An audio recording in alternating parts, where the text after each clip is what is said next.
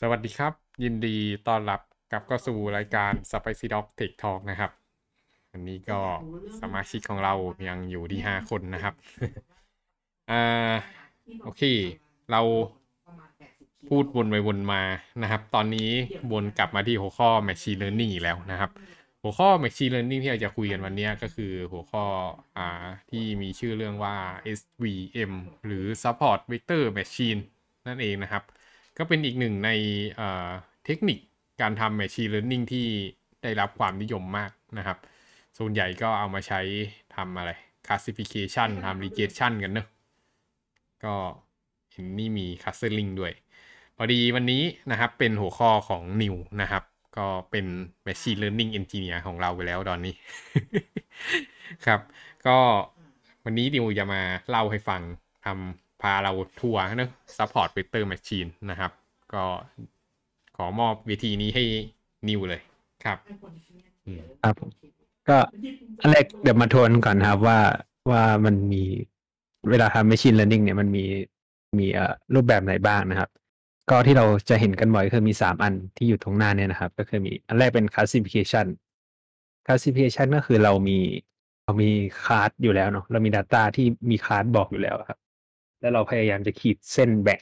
นะครับ ว่าเราเราพอเรามี Data ใหม่ครับ เราก็มาดูว่ามันอยู่ฝั่งไหนของเส้น เราก็จะบอกว่าไอ้ Data เนี้ยเป็นคลาสนี้ได้ครับ อย่างที่สองคือ regression regression เนี่ยคือการ predict อะครับ predict เป็นตัวเลขเป็นเทรนออกมานะครับ อย่างเช่นอันเนี้ย เรามีฟีเจอร์ x นะครับ x สมมุติว่าเป็นเป็นอ่าไซส์ของบ้านแล้วกันนะครับ แล้วเรามี อ่าตัว y เป็น target ออกมานะครับ ก็คือเป็นราคาของบ้าน เรามีข้อมูลก็คือเรามีอ่าค่ากับเอ่อขนาดของบ้านที่เคยขายในอดีตครับ มาทำเป็นโมเดลออกมา แล้วทีนี้ถ้าเราเจอบ้านขนาดในอนาคตที่เราไม่เคยขายมาก่อนนะครับ เราก็มาดูกับโมเดลตัวนี้ได้ว่าราคาเนี่ยมันควรจะเป็นเท่าไหร่ครับ อย่างสุดท้ายนะครับก็คือเป็นการทำ clustering นะครับ clustering เนี่ยเป็นการแบ่งกลุ่มเหมือนกันครับ จะคล้ายๆกับ classification แต่ว่า clustering เนี่ย เราจะไม่รู้มาก่อนนะครับ ว่ามันมี label หรือมันมีกี่กลุ่มอะไรอย่างเงี้ยครับ ก็อันนี้ประมาณนี้ครับ อืมฮึครับ ครับ หน้าต่อไปเลยครับ อืม อืม ทีนี้ตัวตัว SVM นะครับ หรือว่า Support Vector Machine เนี่ย มันเป็น classification ตัวหนึ่งนะครับ ซึ่ง classification เราเคย เอ่อ ผมเคยสอนไปตัว logistic ไปแล้วนะครับ มันก็จะคล้ายๆพวก logistic นะครับคล้ายๆ clear nearest ก็คือไอ clear nearest เนี่ยเป็นเหมือนเราดูว่ารอบตัวมันนะครับ มันอยู่ใกล้คาร์ดไหนมากที่สุดเราให้มันเป็นคาร์ดนั้นอะไรอย่างนี้ครับ แต่ว่าตัว SVM เนี่ย จะมันจะ advance กว่าพวกโลจิสติกนะครับ มันจะมันจะเทียบเคียงกับตัว neural network เลยครับผม แต่ว่ามันจะเป็น neural network ที่ที่ยังไม่ได้เอา deep learning มา apply ครับ มันจะ ถ้าถ้าถ้า neural network ที่ไม่ได้ใช้ deep learning เนี่ย ตัว SVM เนี่ย มันจะดีกว่านะครับ ในเชิงของมันจะไม่เอ่อมันจะไม่ overfit นะครับ ครับผมก็ก็คือจะบอกว่ามันคือ neural network ที่แบบ layer น้อยๆ อะไรเงี้ยมันมันไม่ใช่ คือคือถ้าเมื่อก่อนนะครับ ในอดีตที่เรายังไม่รู้จัก deep learning อะครับ อืมแล้วเวลาเราจะบอกว่า classification ตัวไหนดีสุดนะครับ ส่วนใหญ่คนก็จะเลือกเป็น SVM ครับผมอืมฮึ แต่พอมี deep learning เข้ามาเนี่ยทำให้ตัว neural network เนี่ยมันได้รับความนิยมอืมมากกว่าใช้ SVM ครับอ๋อโอเคครับอืมอืมอะไปต่อครับน่าจะไปเลยครับอะทีนี้นะครับมาดูสถานการณ์ของเรานะครับ ก็คือ ตรงเนี้ยเส้นแกนนอนนะครับเป็นเป็นฟีเจอร์อย่างหนึ่งเนาะก็คือเป็นเอ่อเป็นเป็นเอ่อข้อมูลอย่างหนึ่งที่เรามีนะครับ แล้วก็ ตัว label ของตัวจุดเนี่ยก็คือ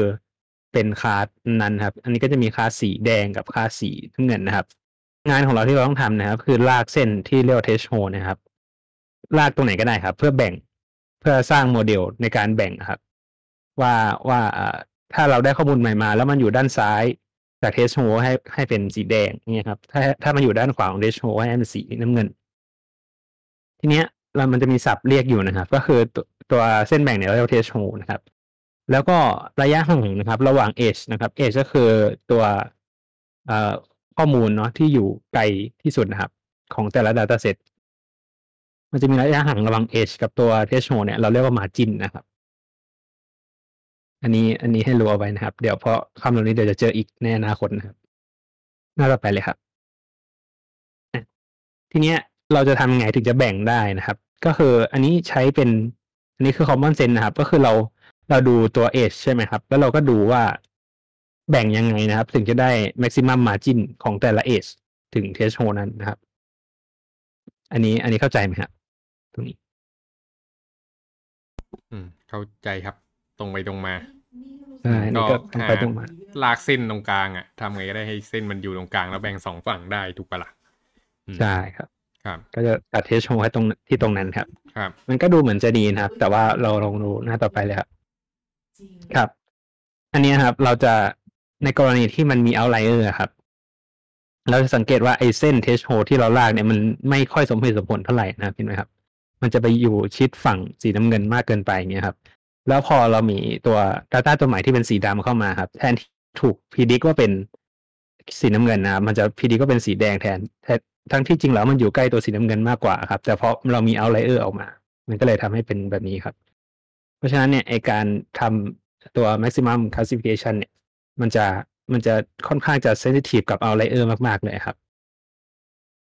มันหน้าต่อไปเลยครับ อันนี้ไม่เข้าใจใช่ไหมครับ อืม มีใครมีคำถามไหม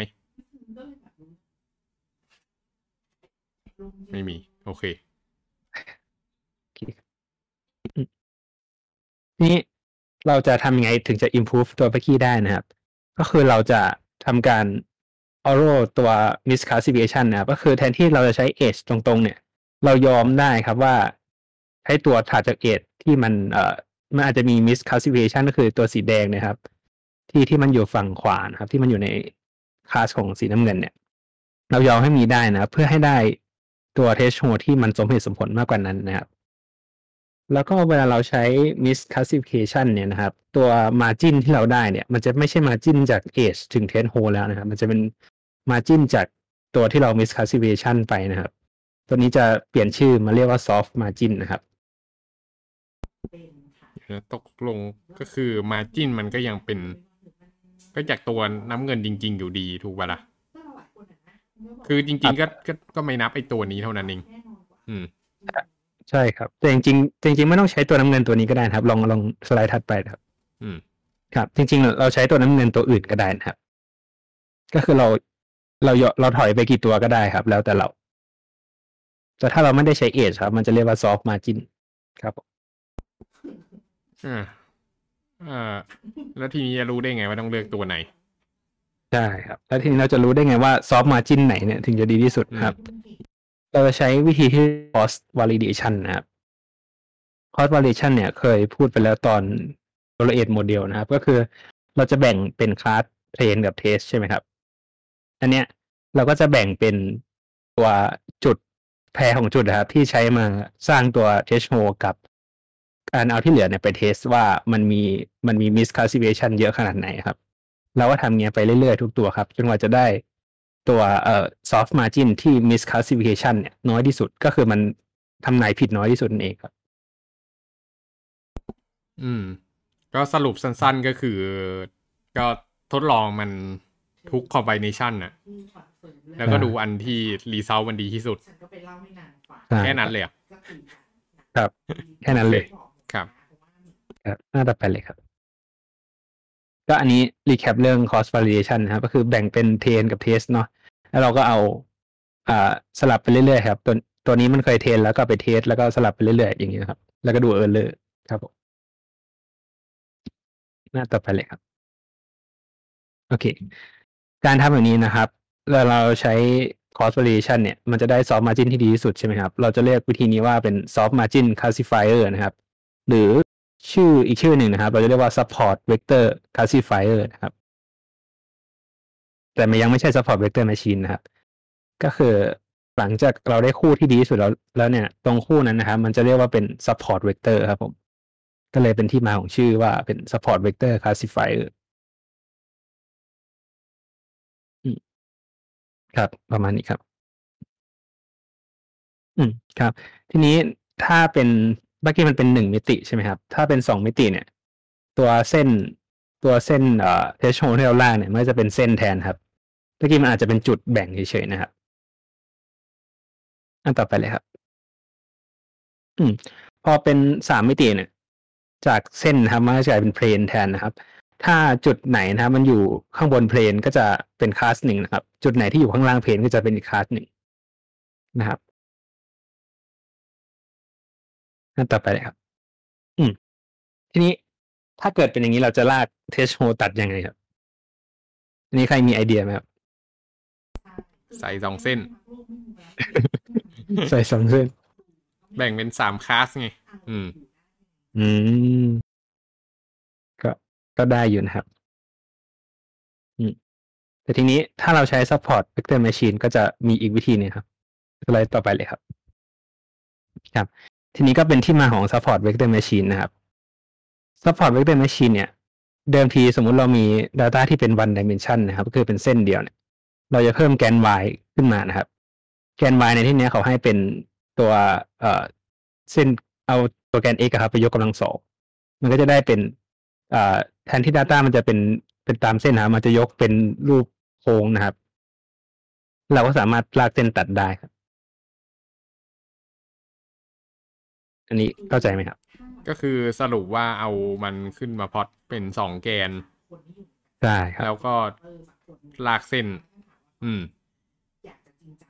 ครับ มันก็จะมีแกลบให้ให้ลากเส้นตัดได้อืมครับเออโคตรโกง โอเค ดีครับ อืมอืมทีนี้คอนเซ็ปต์เอ่อวิธีการของทะการทำ support vector machine นะครับหนึ่งก็คือเราเริ่มจาก Data ที่มีที่ที่ dimension ต่ำที่สุดที่เรามีครับ แล้วก็หลังจากนั้นเราก็ทำให้ Data เนี่ยมันมี dimension สูงขึ้นก็คือเพิ่มแกนแบบเมื่อกี้นะครับ สุดท้ายแล้วเราก็หาตัว support vector classifier ของ Data ที่เป็น higher dimension แล้วครับ อันนี้ก็คือวิธีการทั้งหมดของ support vector machine ครับ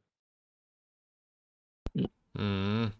สรุปก็คือ support vector เรารู้อยู่แหละ support vector เนี่ยก็คือจุดสองจุดเนอะที่เราเลือกมาใช้ในการสร้างให้เส้นแบ่งตรงกลางเพื่อหามาจินดีๆที่สุดใช่ป่ะ แต่ทีเนี้ยคำถามก็คือ เอ้ย ถ้าเกิด Data มันแบบ มัน คอร์สกันไปคอร์สกันมาจะทำยังไงก็เลย จับเพิ่ม dimension ของข้อมูลซะเลยครับแล้วก็สร้าง classifier ตัวใหม่ บน dimension ที่สูงกว่าอืมได้ครับ อืม โอเค มีใครมีคำถามกันไหมครับ ยังอยู่กันไหมเนี่ย โอเคเออไปต่อไหม ได้ครับ ถ้ายังไม่งงกันครับ ทีนี้ใน SVM นะครับ มันจะมีการใช้ตัวช่วยอย่างหนึ่งครับ เราเรียกว่าเป็น kernel function นะครับ kernel function เนี่ยจะเป็นฟังก์ชันที่คล้ายๆกับฟังก์ชันที่เอาไว้ยกระดับตัวตัว dimension นะครับ อย่างตัวอย่างที่ผมยกไปข้างต้นเนี่ย มันเป็นการกำลังสองใช่ไหมครับ มันก็จะเข้ากับตัวอันแรกของเราคือเป็น polynomial kernel นะครับ นอกจากนั้นมันก็จะมี radial kernel อีกนะครับ เดี๋ยวดูทีละตัวนะครับว่าทำงานยังไงนะครับ หน้าต่อไปเลยครับ ครับผม อันนี้เป็น polynomial kernel นะครับสมการของมันเนี่ย ก็คือจะเป็น a คูณ b บวก r ทั้งหมดยกกำลังด้วย d นะครับ แล้วเราลองแทนในในสูตรเนี่ยนะครับเขาแทน r ด้วยหนึ่งนะครับ แล้วก็ยกกำลังสองนะครับ เราจะสังเกตว่าผลสุดท้ายแล้วเนี่ย มันจะได้ dot product ของ square root สองกับตัวกำลังสองนะครับ ตัว square root สองเนี่ยจะมา apply กับ data set เดิมของเรานะครับ ก็คือมันจะทำให้ data set เดิมเราเนี่ย คูณด้วย root สองก็จะเถิบไปทางขวานิดหนึ่งนะครับ หลังจากนั้นเนี่ย ตัวกำลังสองนะครับมันก็จะทำให้เกิดแกน y นะครับ ที่เป็นตัวโค้งนะครับที่เป็นพาอ่าเป็นพาราโบลาโค้งตรงนี้ครับ อันนี้ก็เป็น kernel ที่เอาไว้ยกเป็นโพลิโนเมียลนะครับ อันนี้เข้าใจไหมครับ A กับ B คืออะไรอะ A กับ B คือจุดสองจุดใด ๆ ครับผมจุดไหนก็ได้ครับ เลือกมาสองจุดจะเป็น A กับ B ครับ มันแล้วมันเกี่ยวกับไอตัวโดเซตด้านล่างปะอ่าตัวเสร็จนั่นคือเป็นชื่อฟีเจอร์เฉยๆครับ เป็นอันนี้มันเป็นเรื่องของยาครับ ว่ากี่มิลลิกรัมอะไรอย่างเงี้ยครับ ก็คือ A กับ B เนี่ยเลือกจุดมาจุดหนึ่งอาจจะเป็นจุดเขียวสองจุดก็ได้จุดแดงสองจุดก็ได้อย่างเงี้ยครับอืม หรือว่าจุดเขียวกับจุดแดงอะไรเงี้ยครับสองจุดใด ๆ คือเอ่อเป้าประสงค์ของเคอร์เนลเนี่ยมันคือการหาความสัมพันธ์ของจุดสองจุดนะครับอืมว่าว่าจุดสองจุดเนี่ยมันมีความสัมพันธ์กันมากขนาดไหนก็คือ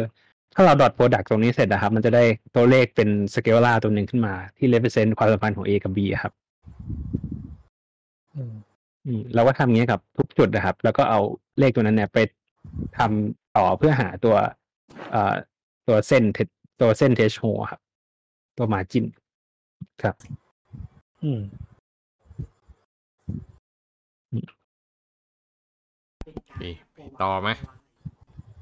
มีคำถามไหม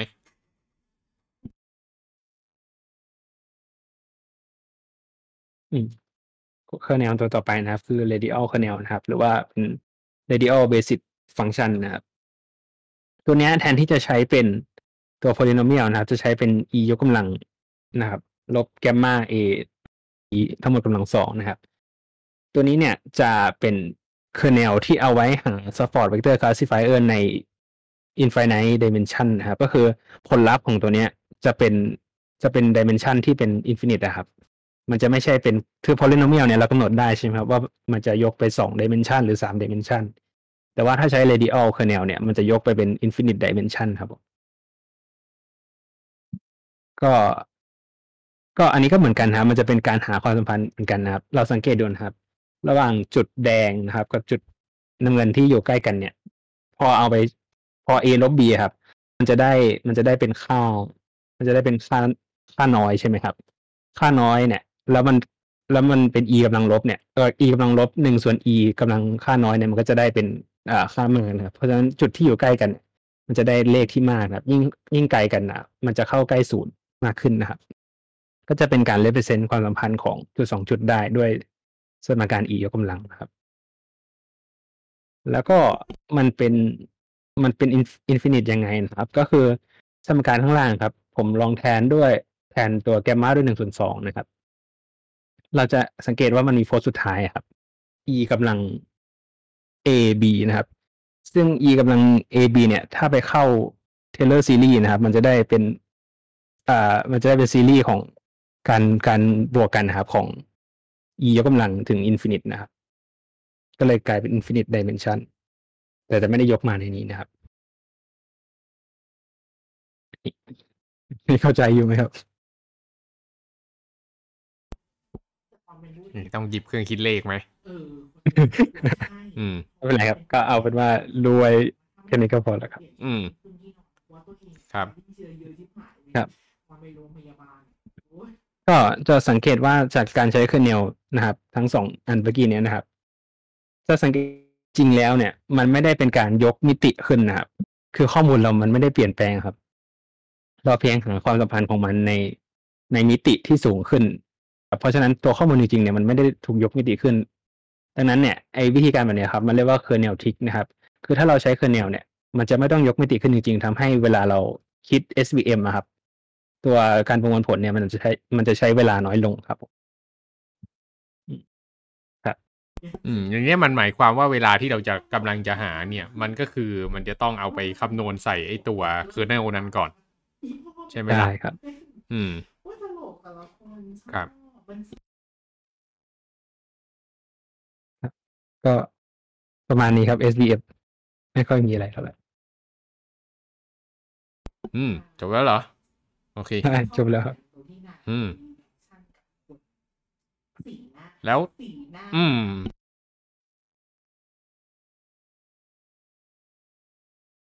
นั่งรู้คิดว่ารู้รู้นะทีเนี้ยก็คือ มีความแบบอ้อนอะ เอ่อทีเนี้ยก็คือวิธีการเทรนก็คือเราจะต้องเลือกเคอร์เนลอะไรพวกนี้ถูกปะแล้วก็เออที่เหลือก็แค่ไปใส่คอร์ส validation ต้องใช่ครับลูกเธออืมสีหน้าโอเคจริงก็ถ้าเราไม่ได้ใช้ครับ ถ้าเราคือเราจะเลือก polynomial หรือ radical อันไหนมันดีกว่ากัน สองตัวนี้เป็นตัวที่นิยมใช้ทั้งคู่อะครับ ก็อันจริงอาจจะอยู่ที่ตัวมิติของข้อมูลก็ได้ครับ ว่าข้อมูลเรามีมิติเยอะขนาดไหน ถ้าเป็นข้อมูลที่มิติไม่เยอะมากก็อาจจะใช้ polynomial ก็ได้ครับ แต่ถ้าเป็นข้อมูลที่มีมิติเยอะอาจจะใช้ radial ก็ได้ครับ ข้อมูลที่มีมิติเยอะหมายความว่าไม่ไงถึงหมายถึงว่ามีฟีเจอร์เยอะอะไรอย่างเงี้ยอืม อืม